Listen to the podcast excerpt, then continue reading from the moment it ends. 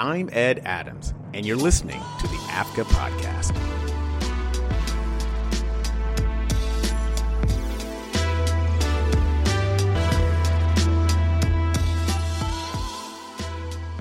Welcome to another episode of the A F C A Podcast, and today we're discussing one of the most important figures in black entertainment history you've probably never heard of. I'll tell you who right after the break. The A F C A Podcast is sponsored by Morgan Stanley Global Sports and Entertainment. For five years, from nineteen sixty-eight to nineteen seventy-three, the nation got an unprecedented look at black culture. Each week, Ellis Haizlip brought critical thinkers, artists, and performers into America's living rooms on his popular television show, Soul. That's with an exclamation point on the end, by the way. Haizlip, the producer and host of the weekly show, brought black iconoclasts like Stokely Carmichael, Muhammad Ali, James Baldwin, and Nikki Giovanni, as well as artists like Patti LaBelle and the Bluebells, Al Green, and Ashford and Simpson, just to name a few, an opportunity to speak their mind and perform, giving a television audience a definitive explanation of, as the show title suggests, soul. Now, a new documentary about Ellis Haizlip and his groundbreaking show is making the festival circuits, and it is a must-see. Mister Soul is the name of the film, and it is written, directed, and co-produced by Ellis' niece, Melissa Haizlip. I had a chance to speak to Melissa via Skype as she was preparing to present her film at the New Orleans Film Festival. Thank you so much for taking the time to talk to me about your project, Mister Soul. Of course. So happy to be here, Ed. Thank you. Thanks Thank for you. having me. Awesome. So tell me, how did this documentary project come about? Well, it was actually a long time in the making, Ed.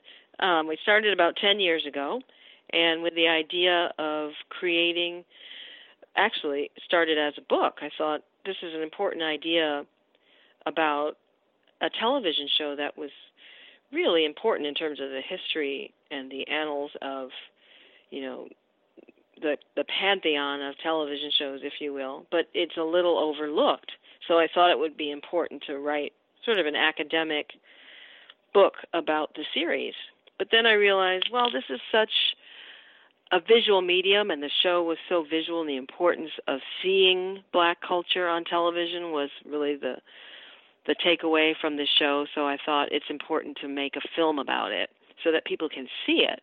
And these beautiful archival episodes, which have been in the vaults for forty, fifty years, needed to be brought to light. So I decided then and there to make a documentary about it. And it took a lot of research, a lot of time, a lot of fundraising, because we basically started from scratch. You know, this is an unusual project in that we didn't have the support of a studio, and we didn't have the guarantee of a broadcast. We just had a great idea and decided to go with it anyway. And so we basically started from the ground up, you know, building momentum, building a concept, building a team, bringing together some of the most amazing filmmakers we could find, and then creating the story and and figuring out how we could get per- people to participate in it, especially people who are celebrities now. So hmm. it's, it's been a rather remarkable and unusual journey for me, especially as an African-American and independent and woman director, producer. Oh, I can I can only imagine that journey. I mean, ten years in the making. But I mean, before we get into the movie, tell us a little yeah. bit about your about your Uncle Ellis. Sure. Ellis Haizlip was an enigma. He was such an unusual person. Um, well, first of all, he's a D C native, so he's from the D M V. He grew up in Washington, D C, and then born in nineteen twenty-nine, so he came up in the thirties. And um, he was raised in the church, and also, you know, in the local area of Deanwood, Northeast. He went to uh, Carver Elementary. He also went to Dunbar High School, and then he went to Howard University. So he's a true bison, and um, came up wanting to be in the theater and to produce and to create amazing content for black culture. So he did a little bit of that and began dabbling in theater and producing plays and working with um, the Alvin Ailey Company when it first in its infancy, and producing plays at the Y M C A in Harlem, and got really involved in New York as an established uh, producer. And then he went over to Europe and produced. So the timing was right for him when he came back to the States to become, he was sort of positioned and uniquely positioned to host a television show that didn't exist yet. The concept was, what is this thing called, a, you know, a Black Tonight Show? Is there a way that we can create that? And so that's how he initially became involved. But what was unique about him was that he was such a lover of Black culture. He had an undiluted love for our people, an undying love.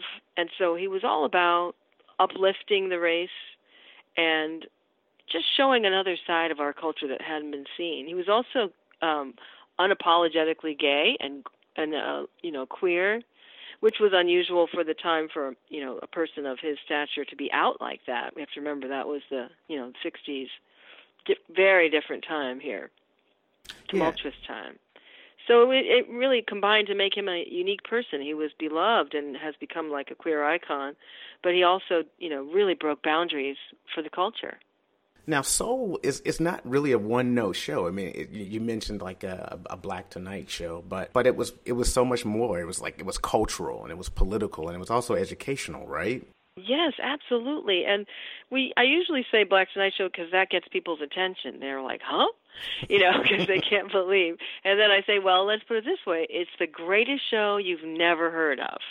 Then they're like, oh, okay, tell me more. So that's usually how I introduce it. But the truth is the show was, not only was it a vehicle for African-American artistry, but like you said, it was a platform for political expression and the fight for social justice. So that was like not the trifecta we knew, especially not in the sixties, you know, when Black people weren't represented on television. So inadvertently, it came to represent diversity, what we now call diversity and inclusion. But it was a an amazing melange of politics, you know, activism. The Black Panthers were on there, Stokely Carmichael, Kwame Ture. Um, also people like Kathleen Cleaver. But then also he would have musicians for the first time who hadn't been seen. You know, they've been heard, or if you're lucky enough to go to the Apollo or the Chitlin Circuit, you would certainly know about these artists. But to see them on television for the first time, that was revolutionary. Folks like Earth, Wind, and Fire, Al Green, Patti LaBelle, and the Bluebells. Mm-hmm. You know, mm-hmm. It was really unusual. And jazz musicians whom you wouldn't necessarily see on television, from um, Herbie Hancock and his Mwandishi lineup to Mingus was on there, yeah. believe it or not. T S. Monk and T S. Monk Junior, his son, on drums. Oh, wow. Uh, yeah, M. Boom, um, Lee Morgan. You know, it was just an extraordinary group of artists. And then he would have literary icons like Nikki Giovanni interviewing James Baldwin for a two-hour special in London. I mean, this just was not even possible at the time, so it was breaking precedents all over the place. So let's let's get into that. So yeah. So ex- this is a show, like you said, this is one of the greatest shows that no one's ever heard of. Yeah. how, how, why is that the case? Like, explain I think, why you know, this is a thing. I know it's it's hard to explain, but I, I, I chalk it up to two things, Ed. Actually, ten, but I'll, I'll, I'll break it down to two. We don't have that much time. Okay. So there are two very big factors to consider. One is that the show was recorded live, which was unprecedented at the time and just kind of normal, because it was a local show that then had the advantage of falling under the Public Broadcasting Act of nineteen sixty-seven, which was enacted in nineteen sixty-eight. Then that's when the public broadcasting channels became, you know, almost like a network. But it, it's not a network, but it was a group of channels that came together to form P B S. So what was a lot of P B S stations were doing was they were they had live television shows. This particular show was live, so it was very different from Soul Train. It came before Soul Train. But when you have a live show, the concept of preserving a live show in nineteen sixty-eight had not yet entered the public consciousness. The idea of preserving something that was live, just like, you know, in the beginning of like television, the idea of watching sports on television was a was sort of fleeting. You would watch a game just like you would experience a game, and then it would be done. Mm-hmm. In the beginning, they didn't think about archiving those old games, which now, thank God, you know, E S P N has made a fortune off of that with all their football stations and everything. Yeah. You can watch vintage games, and you can watch these epic games that have gone down in history. Well, the idea was the Soul show was live.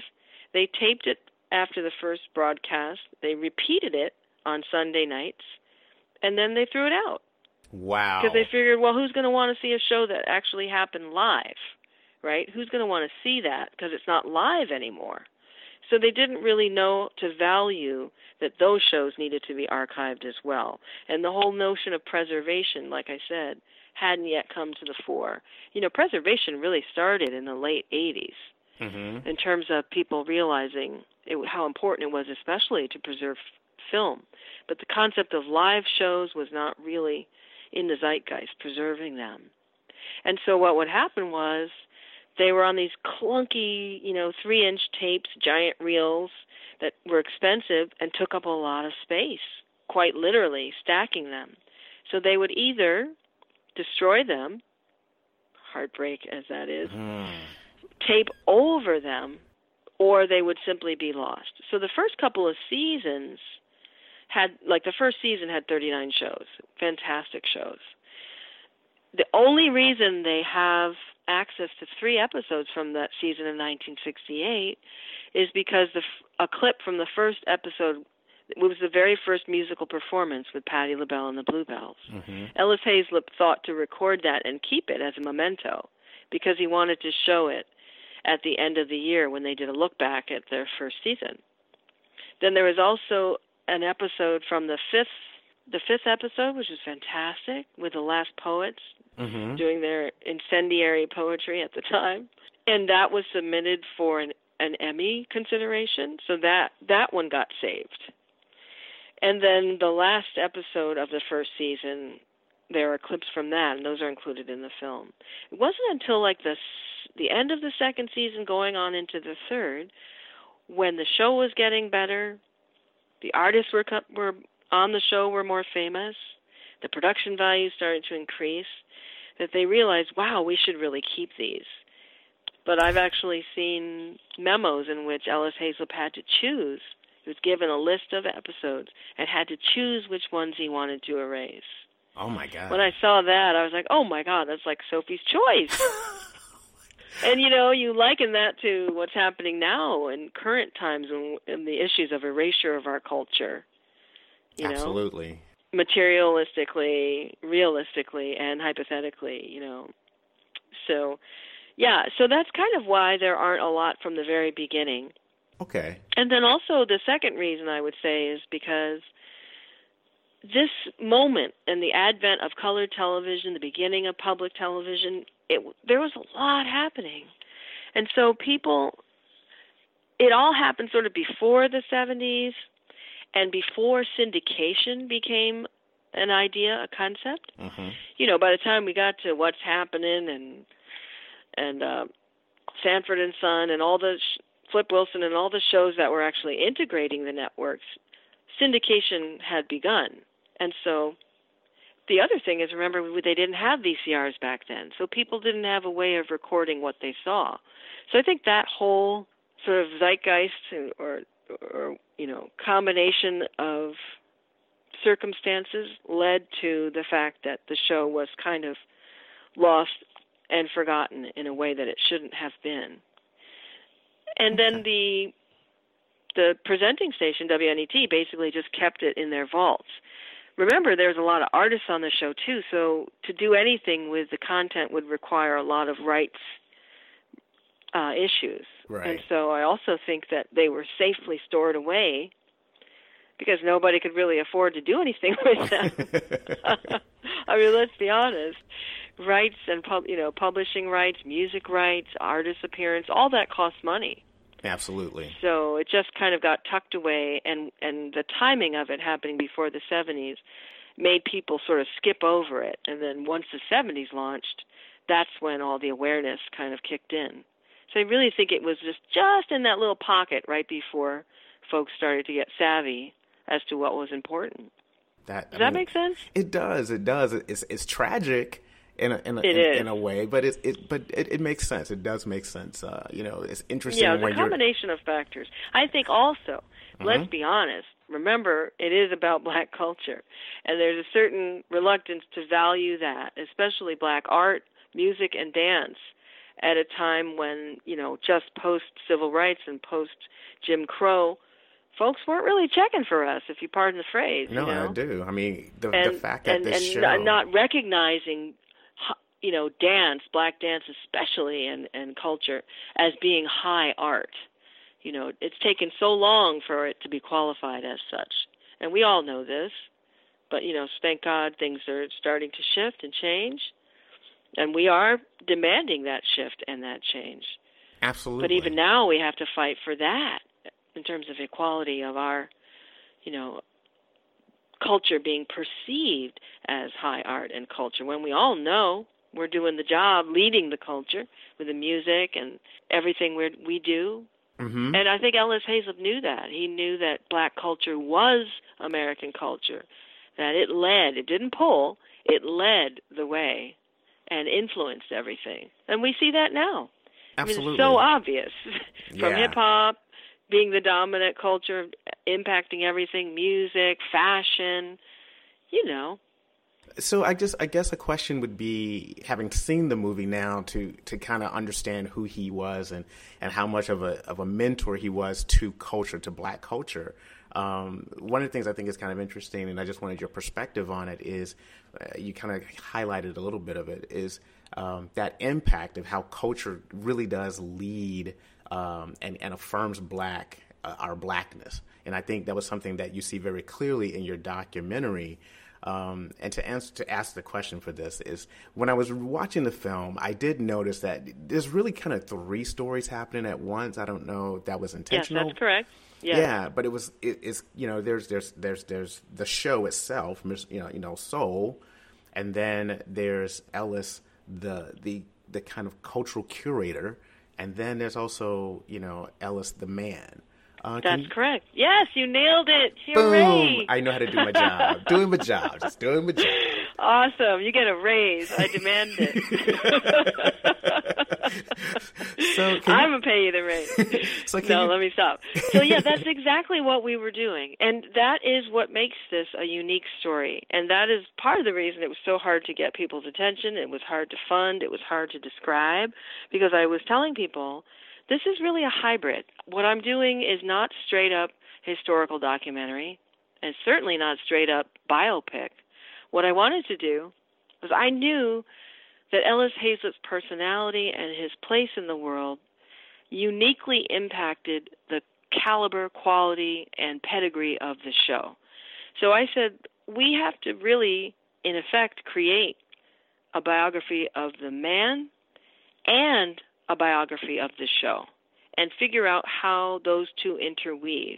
And we're only going to drop in on these five years, nineteen sixty-eight to nineteen seventy-three. And if we can pull that off, it'll be a really unique and different type of documentary.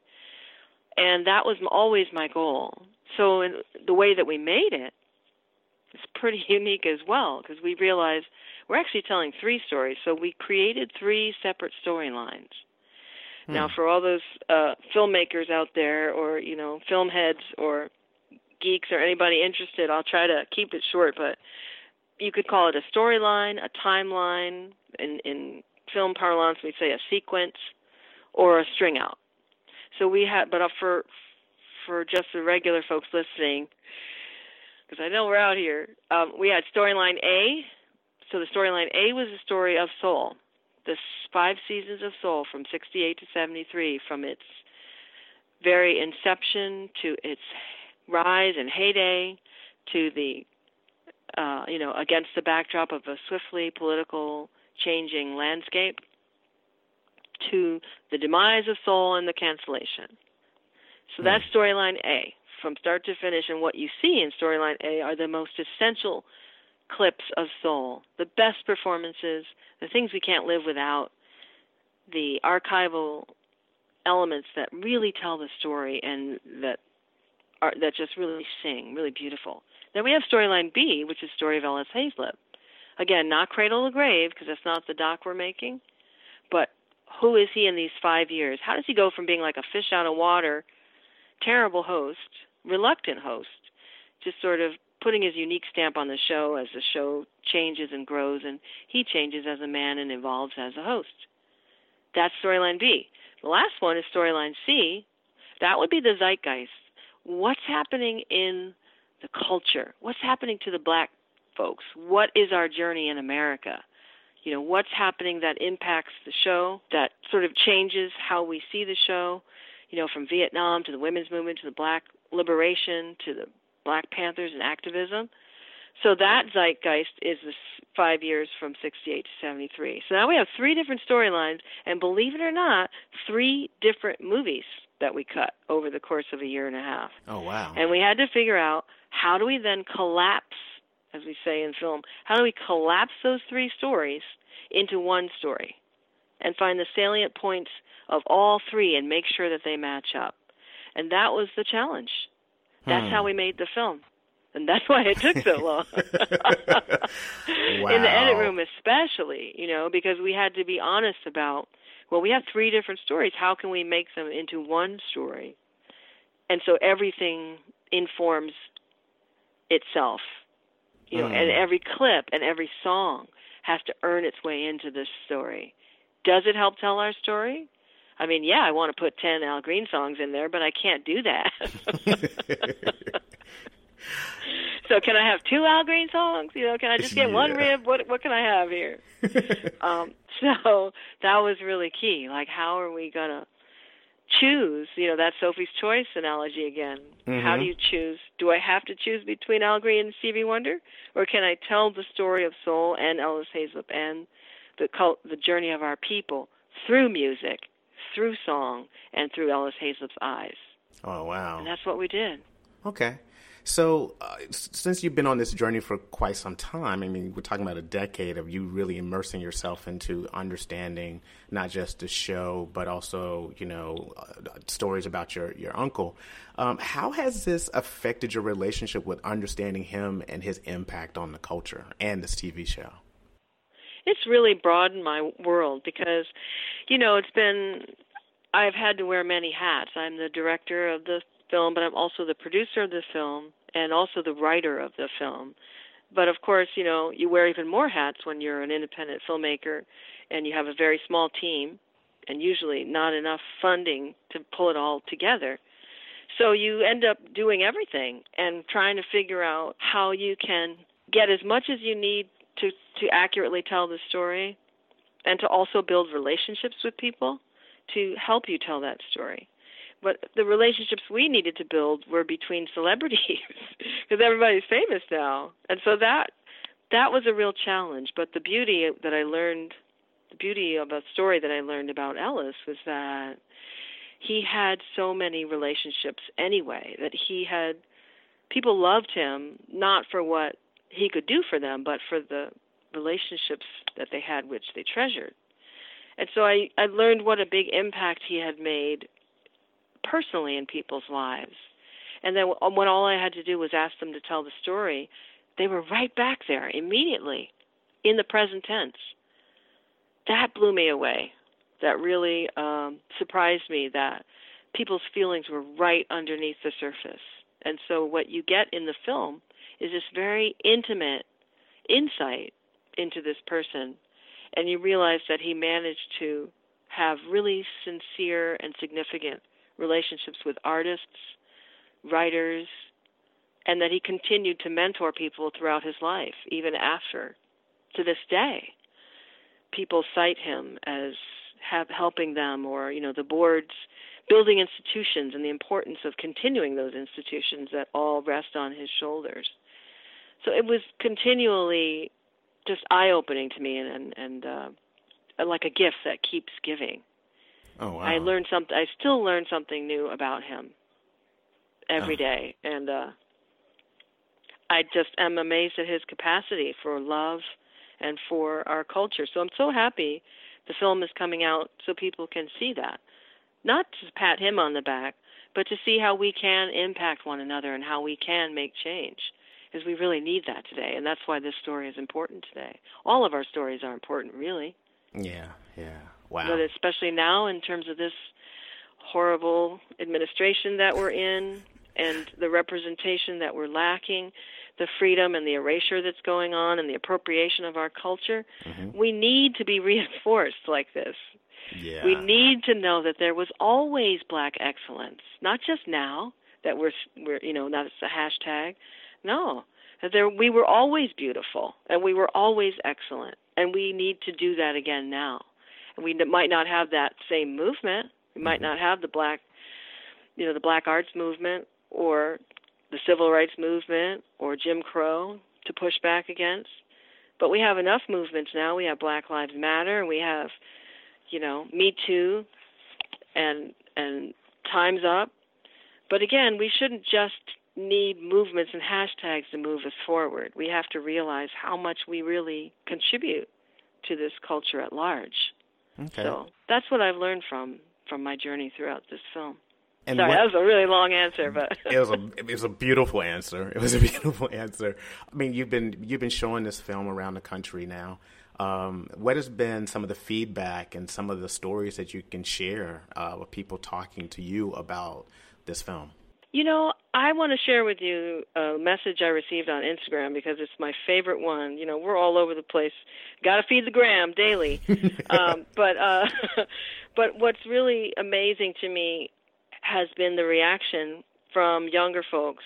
You know, I know there's the older folks who've been dying to see this again, because after the show kind of disappeared from the networks and the zeitgeist, and, you know, they tried very hard to keep it off of YouTube as well so that the content wouldn't be exploited, because there's a lot of it out there that's out that's like bootleg out there anyway, but trust me, none of it was mine. Okay. Um, but what I found from young people was the importance of seeing this and how it has impacted them to be inspired. So here's a message that I received on Instagram uh, just after a screening, and it just blew me away. I'm going to read it to you verbatim because I think it's best if it doesn't sound like it's me. And it um, it goes like this. Let me find it. Hi, Mister Soul. I saw this movie screen at the L A Film Festival, which was just on September um, twenty-sixth, by the way, the other night, and I was blown away. I studied theater, film, and black history throughout college, and I had never heard of Ellis Haizlip nor the Soul T V show. I was appalled and yet grateful to now have learned a new piece of history that I can share and incorporate in the great things I already know about my people. Thank you, Melissa and team, and thank you, Ellis Haizlip. By preserving our history and telling our stories, you've inspired another generation. Wow. So, like, goosebumps, hair standing up. Even yeah. now, as I read that to you, it's standing right up. You cannot see it, but it's up. This is what keeps me going. This, I literally ha- stopped in my tracks and started crying. Oh, man. Because I realized, wow, okay, yes. You're, you're literally yes. picking up on your, your on your uncle's legacy and, and moving it forward. Well, I had no intention of doing that. I just felt like I was the vessel to push the show and push the story forward. I don't but know. But to realize that... Uh... I think it's something about the name. I think it's something about the name. Well, this is what matters to me. You know, that a young person would just, just a completely random person I had only just met, you know, I try to connect with everybody on the gram and tell them to reach out and stuff. And that they said that. Mm-hmm. Okay. That blew me away. So, yeah, that's exactly what I hope for us. I hope that we can inspire a new generation. I hope that we can show the beauty and the fabulousness. You know, Ellis was really curating the culture. Mm-hmm. That's how I see it. And even though it was highly controversial and sort of un- unorthodox for its time, you know, because it because basically of its political content and the and the fact that it was empowering the black race, which had been completely oppressed. You know, now if you look back, you can really appreciate Ellis Haizlip's um, intentional curation mm-hmm. of of the black experience, and and the fact that it's a broad spectrum of the black experience and black expression.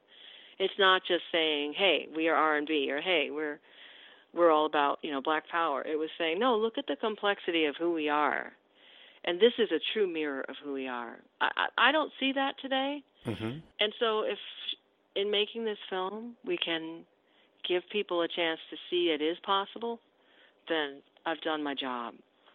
Well, you've done an amazing job. So what's next for the project? I mean, when will people, it's October now, uh, when will people be able to see this in the theaters? Yeah, well, that's what we're working on. We're working on a deal, and we're trying to, what they call, actually sell the film. And that means that a distributor will pick it up and make sure that it gets out in theaters, make sure that it has an educational outreach, which is really important, educational distribution, so it can be seen in in um, universities, and it can also be seen on, or used as a as part of the uh, you know criteria for classes mm-hmm. as curriculum, or in the libraries of different institutions. And then, of course, we wanted to have a P B S broadcast, and we wanted to have an international Uh, release, and of course a streaming release on a platform similar to, or you know, something like Netflix, Hulu, Facebook, or something like that, streaming. So that's our goal. It's a very ambitious goal, but we want it to be seen by as many people as possible. And it should be, and it really should yeah. be. It really should but be. But right now we have a really robust fall schedule for the festivals, because that's the best way to get out. We're we're screening in New Orleans today, and then we're on our way to London uh, to do the British Film Institute, B F I, in London. And then we'll be back, and we'll be screening in Memphis. We'll be opening the Indie Memphis Festival on November first, and we'll be screening in Saint Louis. And in we'll, we're coming back to New York to screen at N Y U. Mm-hmm. So we have a lot of really great screenings coming up. The best way to keep up with that is on our, you know, the Gram, our Instagram page, or Twitter or Facebook, and our website is being updated. Okay, okay, awesome. So you can find us at Mister Soul the Movie just about anywhere. Okay, good to know. Well, Melissa, thank you again for talking with us about your amazing documentary, Mister Soul. Thank you, Ed. It's fantastic being here, and I just encourage everyone to try to get out and see it. And, uh, you know, check us out on Instagram, Facebook, Twitter, at Mister Soul the Movie. And we'd love to hear from you. And uh, thank you so much. And that's our show. Thanks again to Melissa Haizlip for sharing this important hidden figure of our American pop culture. You can find out more about Melissa and the film, Mister Soul, by visiting their website at Mr Soul Movie dot com and on Twitter at Mister Soul the Movie. And if you'd like to know more about the African American Film Critics Association and the work that we do, visit us at A F C A dot com or check us out at The A F C A on Twitter. So until next time, keep your head up.